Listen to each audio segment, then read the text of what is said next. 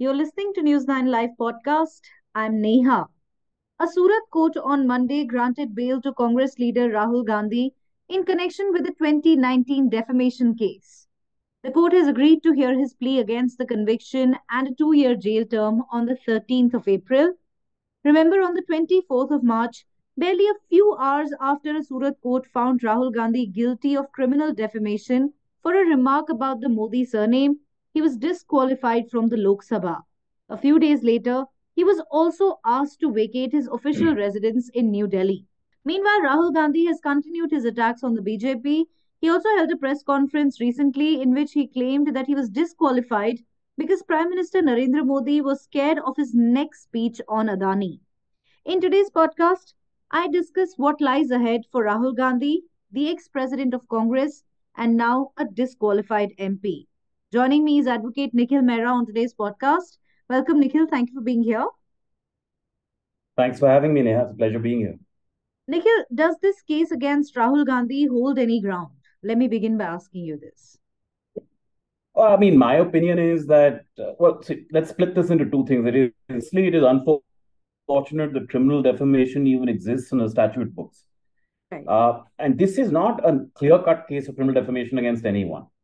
First and foremost, this is a speech politician in a political rally where, in my opinion, the generality of what he says does not comport with what we are reading about uh, the basis of the judgment, which is that he has somehow abused all Modis and called them all thieves. and so the, the legal theory is that when you take a group of which an individual is a member, you have you have called that entire group thieves, there is a question of imputation. That means every, it is imputed to every individual of that group.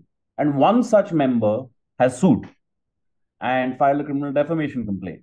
So the first question is, does his statement actually stack up to a analysis of saying that the entire group has been vilified in the way in which the judgment purports to have said? Because I say purport because for some reason the Congress party in their infinite wisdom, have still not released a translated copy of the judgment uh, in the media. And I am working off certain unofficial translations that I've seen. But the statement appears to have been that ये सारे मोदी चोर क्यों हैं Nirav Modi lists a few and he says और भी मोदी ऐसे होंगे Right. which statement to me by itself does not indicate a, a unequivocal statement that says all modis are thieves so perhaps the the surat court is has erred on that count now today he has not just been granted bail, but his uh, sentence has been stayed. But please note the conviction is not as yet stayed. On the issue of stay of conviction, notice has been issued. So that stay has not as yet been granted. Mhm. Uh, there are several views that emerge as to what the effect will be, but veering back to your question, the first issue I have is I would never want criminal defamation to be a part and parcel of the statute book. Rahul Gandhi, Arvind Kejriwal, and several others had got together and filed a constitutional writ before the Supreme Court challenging the constitutionality of sections 499 and 500 of criminal defamation under the IPC. And the answer that was given by the Supreme Court was that yes, it is constitutionally valid, but the grounds that were given were extremely narrow. Uh, and I don't think this case would stack up to that. However, since this opportunity has arisen, and generally in India, changes happen when something seems very evidently wrong when it happens to a big personality, perhaps this is an opportunity to get rid of criminal defamation altogether. It's a, a desultory kind of provision. Right. In any event, when a politician says something about another politician, I don't see how this is defamation to that scale because in the field of politics, these statements are necessary. They are made often. Politics is supposed to be a vent for what people may generally be feeling. Feelings may not necessarily be based all the time in fact. Uh, and more importantly, this is a statement of generality. It, it needn't have been interpreted by the court to be a statement of specific definition. Doesn't this case somewhere also set a dangerous precedent about people being punished for making generalized statements? Uh, well, in terms of setting, this is right now only a trial court, so we don't really have a precedent in that sense. At best, for any trial court in the country, it will be only persuasive value, and not even that for higher courts than that.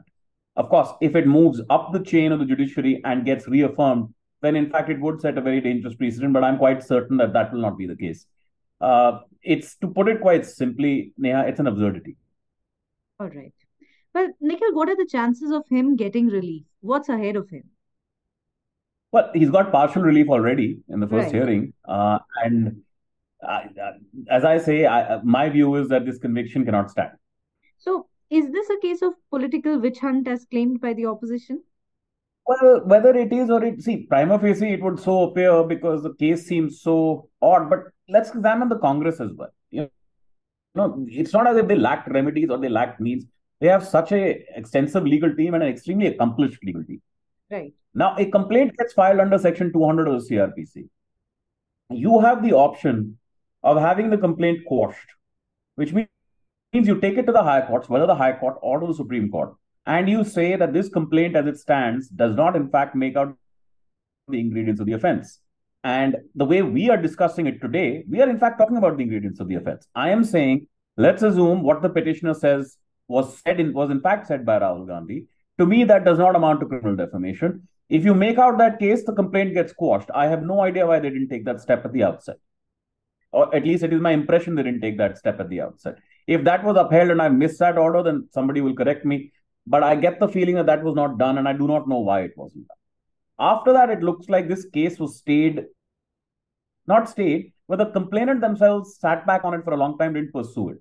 The case used to get adjourned quite regularly. It's been hanging around for since 2019. This is not the kind of case where you need any great evidence. On the first, uh, you know, first few hearings, you're quite clear that the statement was made. Now it's only a question of how you interpret the statement. There's no real hard evidence that's needed anywhere else. So then you could have basically determined. Now, a month prior to the judgment, the petitioner comes and says, I wish to pursue. From what I'm reading, that indication was given up the up the command in the Congress. But the Congress appears not to have taken it too seriously. And now we are at this outcome.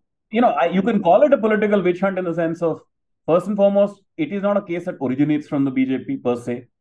Perhaps one will say that this must be a BJP supporter who's filed it. Perhaps it's not it's not a cause of action that originates within the BJP, it originates outside. Uh, and yes, maybe there is a suitability that it is in Surat, but Modis are generally Gujarati. And this particular Modi lives in Surat and he went to the closest court. It's very difficult to say conclusively that it's a political witch hunt. Yes, the judgment may be extreme, and from that, certain inferences may be drawn. But you always had the capacity for remedies. You always had the capacity to deal with this case. You chose not to. Uh, really, a question for me is also what are their motivations? Because we we're often seeing some political leaders casting aspersions on courts. Why is that? Where else will you go? What else will you do? I mean, look, you get caught out at times with evidence in court. And there are other times when they completely fail to, they don't know what to say. I'll give you an example of that. Before Manish Sisodia was arrested, that this was called a political witch hunt. The entire case relating to the liquor scam in Delhi. After he's been arrested, he's been denied bail on several grounds. Most recently, a few days ago, two, three days ago, where the bail order, if anybody reads it, is actually quite a damning bail order. Now, that comes with the caveat that this is purely the prosecution's version. And at the time at which they are opposing bail, they will further exacerbate their allegations. But the allegations literally pertain to saying there are clear and unequivocal routes by which money comes back, either, either to the party or to Manish Sisodia through his intermediaries. Not directly Sisodia, but is held by intermediaries. Now, this is the kind of thing that they were calling and they were, they were saying was a lie from the start. But now I don't see any outrage on it. And now suddenly they're not commenting about the courts. So, you know, political parties are prone to fighting their corner. Uh, and sometimes, in, in all honesty, I have no problem if they make such statements. The court, in my opinion, is strong enough to deal with all of this. And this is a part of the messiness of democracy. I mean, it's just always is. If you take the US, for example, where recently Roe versus Wade was overturned, there were a number of aspersions cast on the Supreme Court in the US. This is a natural part of democracy. All right, I'll wrap up on that note. Thank you, Nikhil, for joining me. Thank you all for listening.